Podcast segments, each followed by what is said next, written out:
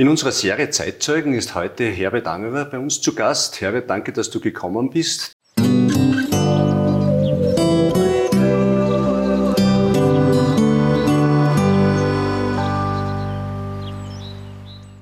Den meisten Gerne. bist du ja als Direktor der Volksbank unter anderem bekannt. Ja, ja. Du bist ein gebürtiger Bad Ausseer, aber deine frühe Kindheit hast du woanders zugebracht. Ja, richtig in Aussee geboren und dann äh, ist mein Dad zur Krankenkasse in Murau gekommen. Dann von meinem siebten Lebensjahr bis zum zwölften waren wir dann in Murau. Dort habe ich, in der Gegend habe ich die Volksschule gemacht und angefangen mit der Hauptschule.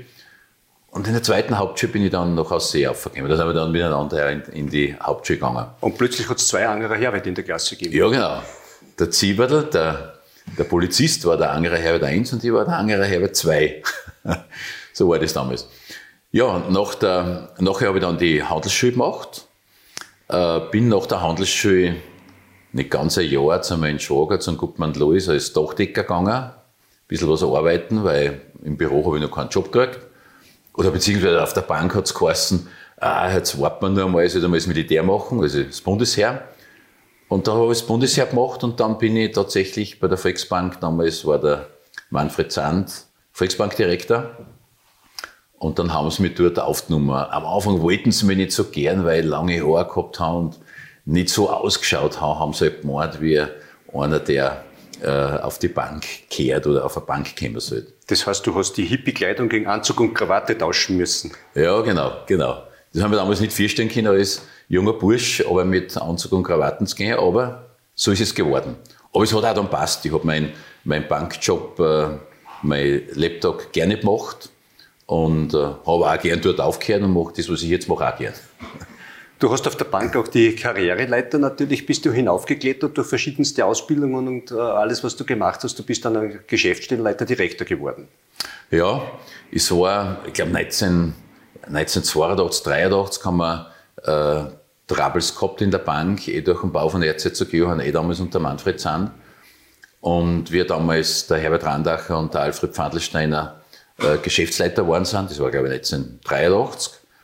Dann bin ich Kreditabteilungsleiter geworden. Ich bin also im Kreditgeschäft eigentlich aufgewachsen, besonders auch in der Unternehmensfinanzierung, Kommerzfinanzierung. Ja, und dann habe ich Anfang der 90er habe ich mal die Geschäftsleiterprüfung gemacht und bin dann, glaube ich, so uns 1996, wie der Alfred Pfandestein in Pension gegangen ist, bin ich ihm nachgefolgt als äh, Geschäftsleiter. Ihr habt ja damals ja nicht nur die Bank betrieben, sondern gleichzeitig Hotel, hast du schon erwähnt, Erzherzog Johann unter anderem und eine Zeitung, die Alpenpost. Ja, genau. Das waren unsere Tochterunternehmen, das Erzherzog Johann, was uns viel Mühe gekostet hat und äh, äh, aber auch viel, Freude bereitet hat. Und die Alpenpost, die natürlich eine große Hilfe war, mit der haben wir Marketing für die Volksbank betreiben können. Äh, da haben wir, aber die war sehr frei, damals war der Musik äh, Beta-Redakteur und der hat auch sehr darauf geschaut, dass er die redaktionelle Freiheit behält. Aber das waren schon zwei sehr wichtige Unternehmen auch für die Bank. Ihr habt ja mit dem Hotel Erzherzog Johann vorgezeigt, dass man natürlich auch einmal erneuern, renovieren, was Neues schaffen muss. Ihr habt ja dann auch große touristische Projekte in der Gegend begleitet und mitgeholfen, dass sie überhaupt zustande gekommen sind. Ja, ich kann mich gut erinnern, das war, wie ich damals auch in die Geschäftsleitung gekommen bin, 1996 äh, 97, 98, 99, also bis 2000, dann, äh, dann habe ich schon gemerkt, ich hab, aus dem Kreditgeschäft habe ich ja äh, checkt, okay, äh, die Hotels in der Region, die Touristiker, äh, die Gastwirte, die haben es nicht so leicht, weil äh, die Hotellerie oder der Tourismus eigentlich eine schwierige Branche ist, ungeheuer kapitalintensiv. Das heißt, du musst viermal so viel investieren, als du Umsatz machst dass wenn ich eine Million Umsatz machen will in einem Hotel, muss ich vier Millionen investieren und vertrage aber gerade zwei Millionen Schulden. Das heißt, ich muss bei jedem größeren Projekt 50 Prozent Eigenkapital haben, dass sie das Ganze draht. Das haben die meisten nicht gehabt. Dann haben wir die Lös Bank mehr finanziert. Und darum ist ja im Tourismus der Spruch entstanden, äh, des ersten Tod, des zweiten Not, des dritten Brot.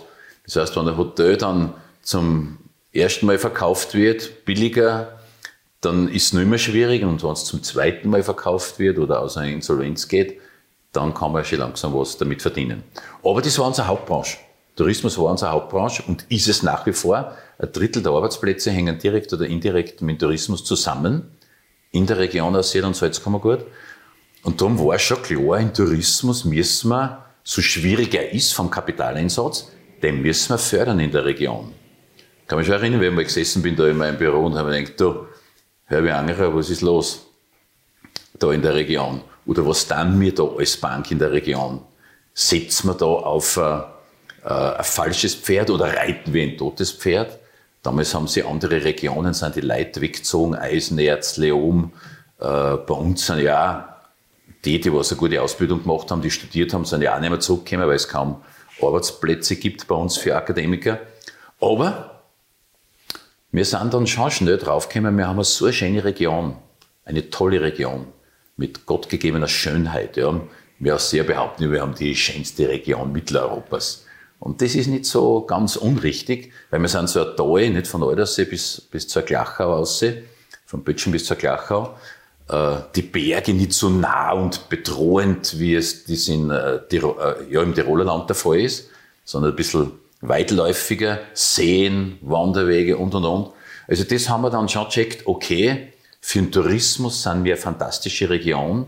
Das heißt, wir müssen schauen, als Regionalbank, als Volksbank, wir müssen den Tourismus unterstützen, finanzieren. Ich kann mich gut erinnern, ich habe damals einmal ja mit, mit den Geschäftsleiter von Raiffeisen und, und Sparkasse geredet. Äh, lasst uns doch gemeinsam als drei Banken, die was wir da in der Region sind, schauen, dass wir die Region entwickeln, auch dort und da Beteiligungskapital eingeben. Aber die haben nicht recht gezogen weil die Sparkasse ist dann beim Los einmal mitgezogen. Aber wir haben dann gesagt, okay, wir sind die größte Bank in der Region, wir unterstützen den Tourismus, wir dann was, dass der Tourismus sich entwickelt in der Region. Die Entwicklung ist natürlich historisch bedingt ein bisschen gebremst, weil die Grundverhältnisse durch Bundesforste und Saline eigentlich sehr beengt waren, oder?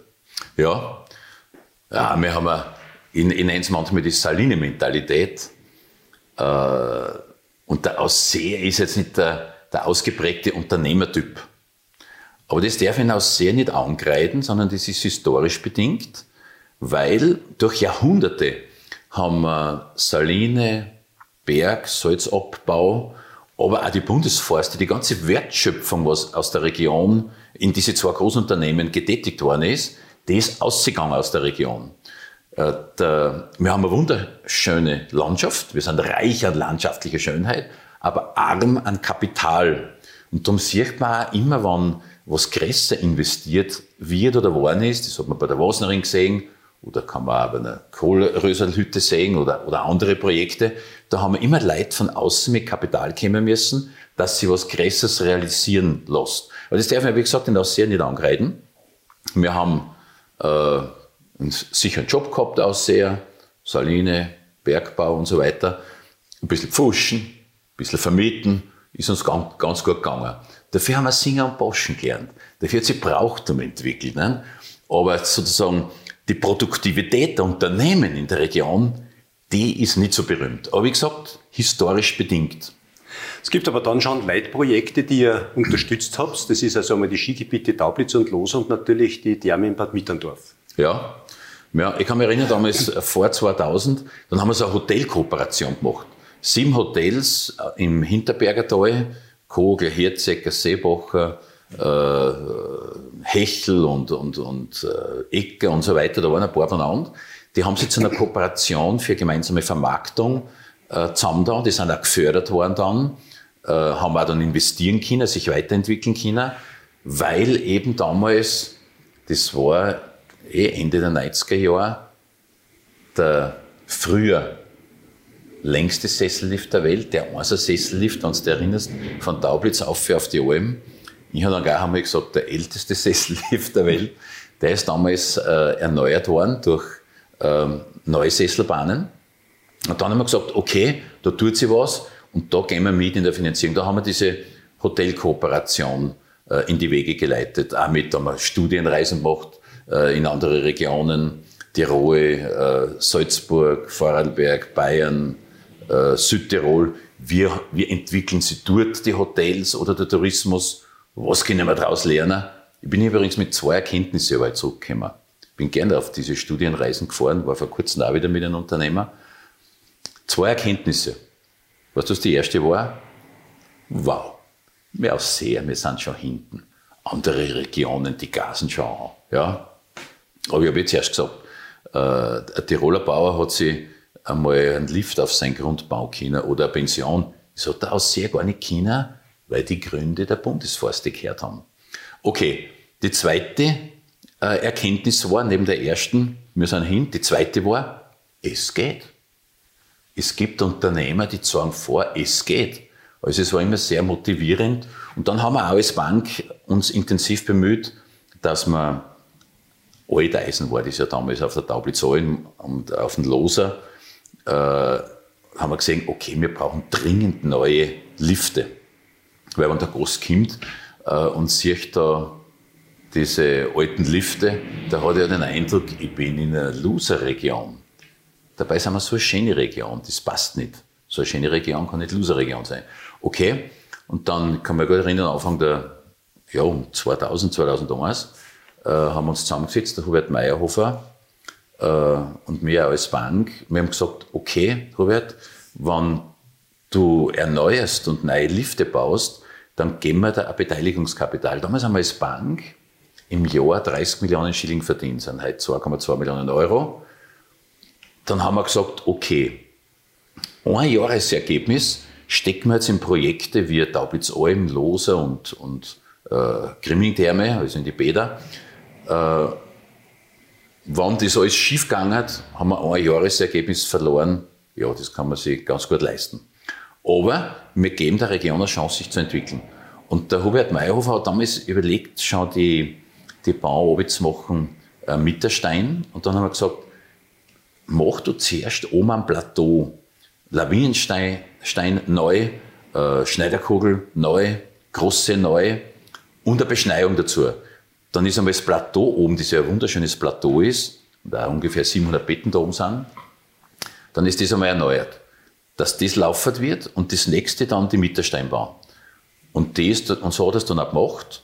Und wir haben ein Kapital, ein Beteiligungskapital, also nicht nur Kredit, sondern Eigenkapital dafür gegeben und hat sich sehr gut entwickelt. Und heute sind wir heilfroh, dass die Taublitz eben sich so entwickelt hat. Und gleich nachher ist dann auch der Loser gekommen. Ich kann mich erinnern, dass der Landesrat Hirschmann damals äh, begeistert war, wie man, das war ein 100 Millionen Schilling Projekt damals noch. Ich kann mich erinnern, der, der Erich Dichtel war damals Bürgermeister in Mittendorf. Sagt, 100 Millionen Schilling. Das war eben um 2000 so circa. Ne? So ein Riesenprojekt, das kriegen wir nie durch, das geht nicht. Aber wenn man dann nachher schaut, was nachher alles investiert worden ist, dann ist das jetzt nur mehr ein kleines Projekt. Und es ist gegangen. Hirschmann war begeistert, 15, äh, haben wir damals, das war, das war schon interessant. Wir haben damals gesagt, okay, die 100 Millionen Schilling, die Hälfte auf Kredit, die zweite Hälfte muss Eigenkapital sein. Haben wir gesagt, okay, wir geben jetzt Bank 10 Millionen Schilling, der Unternehmer etwas, und dann haben wir uns da im Dorf so in Taublitz zusammengesetzt mit der Bevölkerung und haben gesagt, so, wer zeichnet Beteiligungskapital mit 3, 4 Prozent Zinsen, damit wir das investieren können? Und tatsächlich haben damals viel, wir haben ja von der Bank etliche Leute kennt, die äh, Veranlagungen gehabt haben, viel haben mitgezogen, haben zeichnet und die Bahnen auf der Double-Salm sind gebaut worden. Und die haben gute Zinsen gekriegt dafür. Der Loser und die Altianer haben dann nachgezogen. Ja, genau. Dann ist unmittelbar nachher äh, da, das, ja, ist diskutiert worden, können wir nicht den Loser auch erneuern? Und dann haben wir gesagt, okay, für den Loser brauchen wir viel Geld, das waren damals 100 Millionen Schilling Förderung vom Land. Das war damals eigentlich auch phänomenal. Da hat Wobes und Schützenhöfer, Wobes war damals der Landeshauptmann, der Stellvertreter der Schütze, die haben dann wirklich zusammengearbeitet und gesagt, okay, für den Loser äh, helfen wir zusammen als Rot und Schwarz und das fördern wir.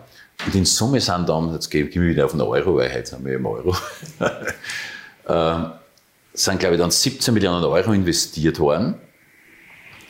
Hat es noch ohne die Hagenlutsch. Und ich glaube, 12 Millionen, wenn ich mich recht erinnere, hat dann letztlich hat's an Förderungen rundum gegeben. Und äh, der Rest ist auf Kredit gemacht worden. Und sogar das war ja nicht so ganz leicht für den Loser. Der Loser ist ja von seiner Konstellation her nicht so leicht, weil er hat nicht so ein Plateau wie die Taublitz, aber ist ja trotzdem erschlossen und, und eine ganz eine wichtige Infrastruktur für unsere Region. Und das hat damals funktioniert, ist da loserbaut worden, da war der Hirschmann dann auch mit dabei. Äh, und ja, und wie gesagt, die, die Landeshauptleute. Und dann ist auch, ich kann mich gut erinnern, wie dann, ich glaube 2003 ist der Herbert Randach in Pension gegangen, also ungefähr zu der Zeit. Dann ist der Gotthard Gassner und der Helmut Bauer als Geschäftsleiter nachgekommen, waren wir zu dritt im Vorstand. Und dann haben wir gesagt, Gotthard, du musst jetzt schauen, ich kümmere mich um äh, die Skigebiete, du kümmerst dich um die Therme, dass die funktioniert wird. Und die war ja auch sehr mühevoll. Ne? Zuerst die Bohrungen. Äh, 700.000 Euro zusammenzukriegen für die Bohrung hat dann das Doppelte gekostet. Ja? Äh, und dann die ganze Therme auf ungeheuer viel äh, Pfähle bauen, weil dazu äh, weiches, der Grund so war ist dort. Aber hat auch funktioniert und heute steht die Therme da und weil es war schon wichtig, oder als Bank war uns klar, wir brauchen in unserer kleinen, aber schönen Region, brauchen wir diese vier äh, Leitbetriebe oder vier starke Infrastrukturbetriebe, zwei Skilifte, Loser Taublitz und zwei Bäder, Grimmingdärme und Ausseerboot. Und wenn die da sind, dann kann sie im Kielwasser dieser vier Infrastrukturleitbetriebe, kann sich der ganze Tourismus, die ganze Hotellerie, die ganze Gastronomie super entwickeln. Und das war in der Zeit, darum sind wir ungeheuer dankbar für die Zeit auch als Bank, von Ende der 90er Jahre, rund 2000 bis 2012, 14, hat sich das alles entwickelt. Zwischendurch war ja auch die Landesausstellung drin. Du hast gesagt, zwei Bäder äh, beim zweiten Bad, Bad Aussee, da hat es sich ja lange Zeit gespießt. Manchmal hat es den Vorwurf gegeben, der Herbert Danger ist der heimliche Bürgermeister, weil der will das Bad im Zentrum haben. Was waren deine Beweggründe oder eure Beweggründe dafür? Ja, ich, ich muss schon dazu sagen, das, das, das äh, Boot jetzt oben, das Narzissenboot, ist in einer wunderschönen Lage und, und super, dass wir es so haben. Ja. Aber natürlich, als, als Volksbanker, äh, haben wir damals schon gedacht, du liebe Zeit, äh, wenn das draußen entsteht, wir brauchen ein Ding dringend in unseren Tal herin, also wo aus See liegt, äh, sollte man eigentlich das Boot erhalten. Meine Vision wäre damals gewesen, das Boot in Aussee erneuern. Angeschlossen sind wir als Erzherzog Johann mit einem Gang. Irgendwann haben wir gedacht, wenn einmal beim Ruppe, beim Charlie, der, der ja dann verkauft hat, wenn da auch investiert wird, auch mit einem Gang dazu. Hinten bei der ähm, Gärtnerei Hübrand ein Hotel hin, auch mit dem Gang zum Bad. Und die BVA hätten wir übrigens auch noch dazu nehmen können. Also da waren rund um das Bad ein paar Hotels gewesen und wir hätten, das war, das war meine Vision gewesen, wir hätten einen richtigen Tourismuskern Bad Aussee herunten. Und wir haben auch, und auch das Hotel jetzt Johann ist ja ungeheuer wichtig für, für einen Ort, weil es sind 60, wenn nicht sogar mehr, kleine Handelsbetriebe im Bad Aussee herund. Und die brauchen den, den Tourismus herunten.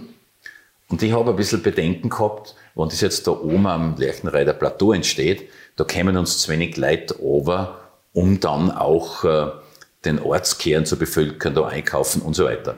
Aber es hat dann nicht funktioniert, das ist umgebaut worden, aber nur mal, ich bin auch heilfroh, dass zumindest oben da ist. Der Platz ist jetzt nicht als Bad genutzt, sondern eher als Spielball für verschiedenste Medien, weil sie heilfroh sind über die Berichterstattung, oder? Ja, Wahnsinn, Wahnsinn.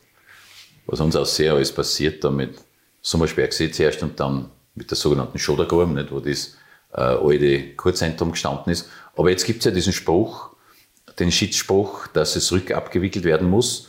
Und man hofft schon sehr, dass es jetzt relativ schnell geht. Wir haben ja als Hotel äh, auch ein Glück, dass der Manfred Sand mit der äh, HMZ Privatstiftung, mit der Zödel Stiftung, dann äh, 2019, wir haben 2017 fusioniert mit Salzburg und 2019 ist die, hat er das Hotel Erzherzog Johann gekauft.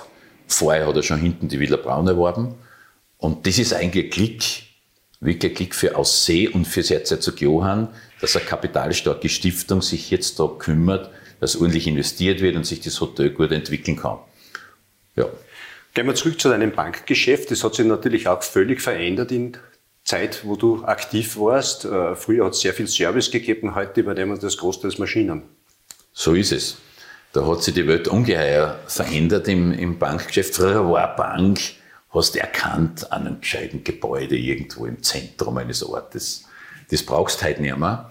Ich kann mich selber erinnern, wie ich gar mal gesagt habe, auch zu den Mitarbeitern, äh, lasst uns überlegen oder denken wir nach, wer braucht uns Banker in Zukunft noch? Und das war, das, und ein, Banker brauchst heute eigentlich nur mehr für Beratung im Anlagebereich, für Wertpapiere etc., für Unternehmer und Wohnbau. Also was beratungsintensiv ist. Aber das, was äh, einzahlen, auszahlen, Servicegeschäfte, das machen heute Automaten. Und du brauchst kaum mehr einen Schalterbetrieb oder nur mehr sehr wenig Schalterbetrieb. Da hat sich die Zeit einfach verändert. Wir dann heute vom, äh, am besten schon vom Handy aus, nicht nur vom, vom äh, Laptop oder vom Computer, sondern vom Handy aus die ganzen Bankgeschäfte tätigen, Überweisungen und so weiter. Das ist ja so. Und auf das hat man sich einstellen müssen und muss man sich weiter einstellen. Entschuldige, natürlich, schade ist schon ein wenig, dass die, der Mensch ist dadurch mehr in den Hintergrund getreten, auch durch diese Fusionen. Größere Einheiten, ja, brauchen größere Banken, Sporen und so weiter. Da tritt der Mensch in den Hintergrund, leider. Äh, also da das Hausbankprinzip. Und die Systeme treten in den Vordergrund. Ist ein wenig schade, aber ist es so. Muss man damit leben. Eine große Veränderung, da hast du dich dann besonders stark gemacht, war dann mit dem Forum pro LKH, wo es darum gegangen ist, wird ein ein neues Krankenhaus gebaut oder wird das heute einfach zugesperrt? Wie hast du diese Zeit erlebt? Ja, das war eine hochinteressante, spezielle Zeit. Ich glaube, das war 2002, also vor 20 Jahren. Da hat so ungeheuer geschnien äh, in unserer Region und dann war mal der Bätschen zu und die Gloche auch. Man hat also nicht, ich weiß nicht, wie lange das war, aber jedenfalls einige Stunden, hat man nicht aus und einfahren können. Und Carsten hat es auch mit dem Hubschrauber, kannst du auch nicht fliegen. War, war, war. Wenn sowas passiert, dann sind wir ganz schön schlecht da im, im Bodaussee oder im Ausseeland, weil wir nicht aussehen können. Dann ist es wichtig, da ein Krankenhaus zu haben. Und damals sind ein paar Leute zur Alpenpost gekommen, können wir nicht was tun, um für unser Krankenhaus einzustehen oder beim, äh, beim, bei der Landesregierung in Graz äh, aufzutreten. Die müssen uns das erhalten und und und. Und dann haben wir gesagt, okay, das tun wir. Und dann haben wir uns als Bank auch engagiert, weil wir gesagt haben, wir leben in der Region und, und auch unsere Kunden und die Bürger sollen sehen, wir dann nicht nur Geld verdienen als Bank, sondern wir setzen uns auch für die Anliegen der Region als Bank ein. Und damals haben sie gebeten, dass ich den Sprecher des Forums mache. Das habe ich dann gesagt, okay, das tue ich. Und dann sind wir halt fighten gegangen. Und dann haben wir äh, Demos gehabt mit bis zu über 1000 Leuten. Das waren schon interessante Veranstaltungen. Einmal sind wir runtergefahren, 700 Leute mit, was, mit einem Haufen Busse vor die Grazer Burg. Das Eisentor haben das was aber offen war, das war, bei der Demo war das geschlossen. Aber wir haben gesagt, wir werden unsere Botschaften hineinritzen in die Burgmauern und wir werden nicht Ruhe geben, bis man uns hört. Und letztlich hat es dann 2007 die Abstimmung gegeben, wo der äh, Schönleitner von den Grünen mit uns gestimmt hat. Also mit, mit damals waren das die, die ÖVP und auch die KPÖ, die Kommunisten, äh, und die Blauen, die FPÖ. Und ein Grüner haben wir ganz knapp die Mehrheit gehabt für den Erhalt äh, des Krankenhauses bei der Abstimmung äh, im Landtag. Und damals hat dann der damalige Gesundheitslandesrat Hirt hat gehen müssen. Und dann ist, glaube ich, die Frau Vollert gekommen. Und dann hat es geheißen, okay, Krankenhaus wird erhalten, wird neu gebaut. Und ich glaube, 2012 ist dann eh neu eröffnet worden. Bisschen Umdenken hat ja damals sogar der AF bewirkt, weil wir haben es in die Zeit in Bildnachrichten gebracht mit einem Filmbericht vom abgeschlossenen Ausseerland, wo wir den Film über verborgenste Wege mit der Straßenmeisterei ja. zum ORF gebracht haben. Ja, super, super. Da sieht man, wie wichtig der AF ist. Jetzt, jetzt haben wir natürlich ein neues Krankenhaus, aber die Erfahrung in den letzten Jahren zeigt uns, es ist ein ungeliebtes Kind und es wird ausgehungert, sodass dann die Idee vom Leitspital gekommen ist. Genau. Ich meine, es hat damals schon auch der, der Primar Jelinek, der auch ein Kämpfer war für das Krankenhaus, äh, der Vorgänger von Primar Miosinovic, der hat damals schon gesagt, das Ideale war, diese drei Krankenhäuser, Rottenmann, Schlaping, Bad Aussee, da kehrt da unten im Trautenföser, Trautenföser Irtninger Raum ein größeres Spital gemacht. Äh, das war aber damals nicht im Gespräch. Damals wollten sie uns nach Rottenmann aussehen bringen, also Aussee zusperren und nach Rottenmann fahren müssen, wo es ja fast eine Stunde weg ist und vor allem im Winter äh, die Zeit beansprucht. Und wir haben gesagt, alles, was so innerhalb von einer halben Stunde ist, in der Erreichbarkeit, geht. Und ich bin persönlich dann auch auf diesen Zug aufgesprungen, bin auch überzeugt davon, dass es so ein Leitspital, wo es jetzt auch da in, in, in Steinach geplant ist, also in diesem Raum, dass das Zukunft haben kann. Weil eins verstehen wir, leider ist es so geworden, ja, die brauchten jetzt in die drei Krankenhäuser je rund 14, 15 Chirurgen. Vom Arbeitszeitgesetz her, damit sie das Radl draht. Die dürfen nicht mehr so viele Stunden machen wie früher, oder sollten es nicht mehr. Ja? Und das schaffst heute mit den Ärzten, was du hast, nicht mehr. Und da hätte ich schon die Hoffnung mit dem Leitspital, wenn du dort dann 15 oder 20 Chirurgen hast, ja, statt sonst in alle drei über 40 womöglich brauchst, was du nicht schaffst. Im Leitspital muss das mit den heutigen Ärzten und die, die was heute als Ärzte zur Verfügung stehen, schaffen. Für die nächsten 30 Jahre, wie es dann ist, weiß man eh wieder nicht. Also ich hoffe sehr, dass das Leitspital realisiert wird, weil wenn nicht, wenn es uns Aushungern hinaussehe, dann äh, ist Rottenmann wieder für uns das Nächste, beziehungsweise werden halt dann etliche wahrscheinlich über den Petschen äh, Bad Ischl fahren. Ist es nicht so, dass uns die Erfahrung gezeigt hat, dass man vielen Versprechungen der Landespolitik eigentlich nicht wirklich trauen kann, weil sie selbst nicht wirklich Pläne haben, wie geht es dann aus See weiter? Also es gibt dann immer diese Idee, Fachärztezentrum und so weiter. Da zaubern es dann plötzlich die Ärzte aus dem Hut, oder? Ja, meinen sie zu zaubern, ist ja auch alles nicht so leicht. Na, was für uns enttäuschend ist im Ausseerland, der jetzige Landeshauptmann Drechsler, damals Gesundheitslandesrat, der hat uns versprochen, er hat gesagt, okay, bis das Leitspital eröffnet wird, und das haben wir auch als Bedingung gemacht, okay, wir gehen mit Leitspital mit, haben wir gesagt, aber es muss, bis das Leitspital da ist, die Ausseher-Chirurgie, das Ausseher-Krankenhaus voll inhaltlich erhalten bleiben. Und das hat er uns versprochen. Und das hat er nicht gehalten. Die Frage ist, was können unsere Politiker überhaupt noch glauben? Ja, sie sagen halt, okay, Dame, Dame, und dann tanzt ganz anders. Das ist eigentlich schade, weil das, das äh, nimmt dann das Vertrauen der Bevölkerung oder der, der Einwohner weg an die Politik. Die quatschen irgendwas daher und dann halten sie es erst nicht. Aber, und das tut uns schon leid, weil ich kann mich erinnern jetzt, wie es, dann auf die Fünf-Tage-Station Kosten hat, müssen es reduzieren. Dann haben wir uns nochmal gewehrt, war noch mal eine Demo äh, im Kurpark mit dem neuen äh, Leiter der KGS, Professor Stark. Und auch der Günther Dörflinger war mit dabei. Äh, und dann, da ist uns auch nochmal versprochen worden, ah, machen wir was mit der Arbeitsgruppe. Lieber Günther Dörflinger, die ist noch immer nicht da. Du hast versprochen, bis Ende September haben wir es. Wir haben es noch immer nicht. Und der Professor Stark ist überhaupt kein Freund von Aussee. Der will das, äh, der wollte dann nicht einmal die Arbeitsgruppe haben. Also, es ist schon sehr mühevoll. Man vergisst uns da herum in diesem, wo sind wir? Nordwestlichen Eck der Steiermark. Manchmal denken wir uns, ja, wir waren lieber bei Oberösterreich, weil sie vergessen uns da, weil es in Graz. Äh, das ist schon schade. Weil sie haben uns was versprochen, der jetzige Landeshauptmann Drechsler, und sie halten es nicht. Aber vergessen, das haben wir ja nicht alleine, betrifft ja jetzt Zuschlag, äh, Eisenerz und so weiter auch. Was mich eigentlich immer wieder beschäftigt, ist die Frage, das Forum hat ja damals auch mit Ärzten Kontakt aufgenommen, die da Belegsbetten machen würden und so weiter. Die Auslastung wäre eine ganz andere. Warum nimmt die KGS das eigentlich nicht auf? Da könnten sie ja Geld verdienen. Ja, aber die, die KGS hat uns nie unterstützt.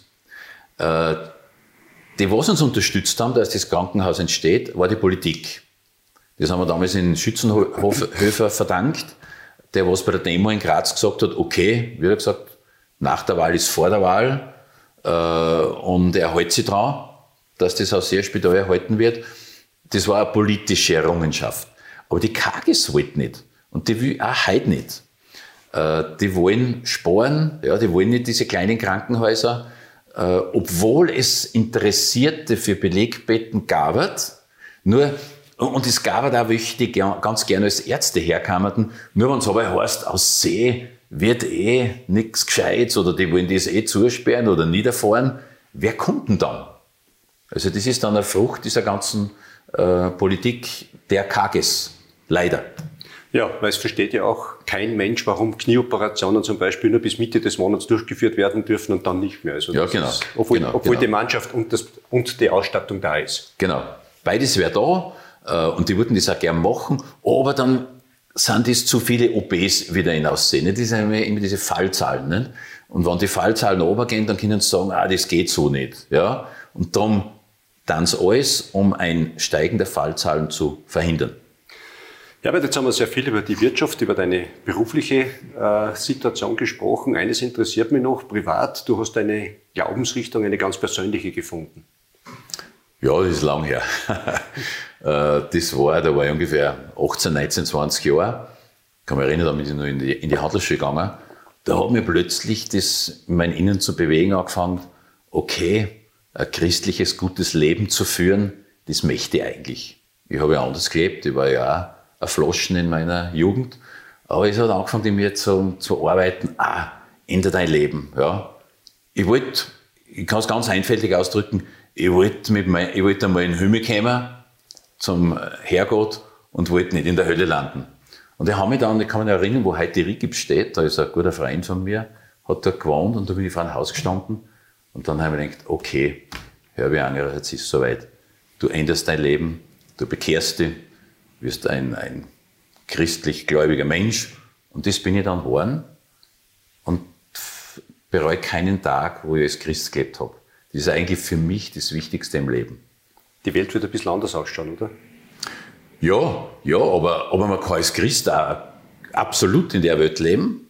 Und äh, ich habe ja auch in meinem Bankleben geschaut, dass man da hat ja, gibt es immer wieder Situationen, wo man äh, christliche Tugenden äh, ausleben kann.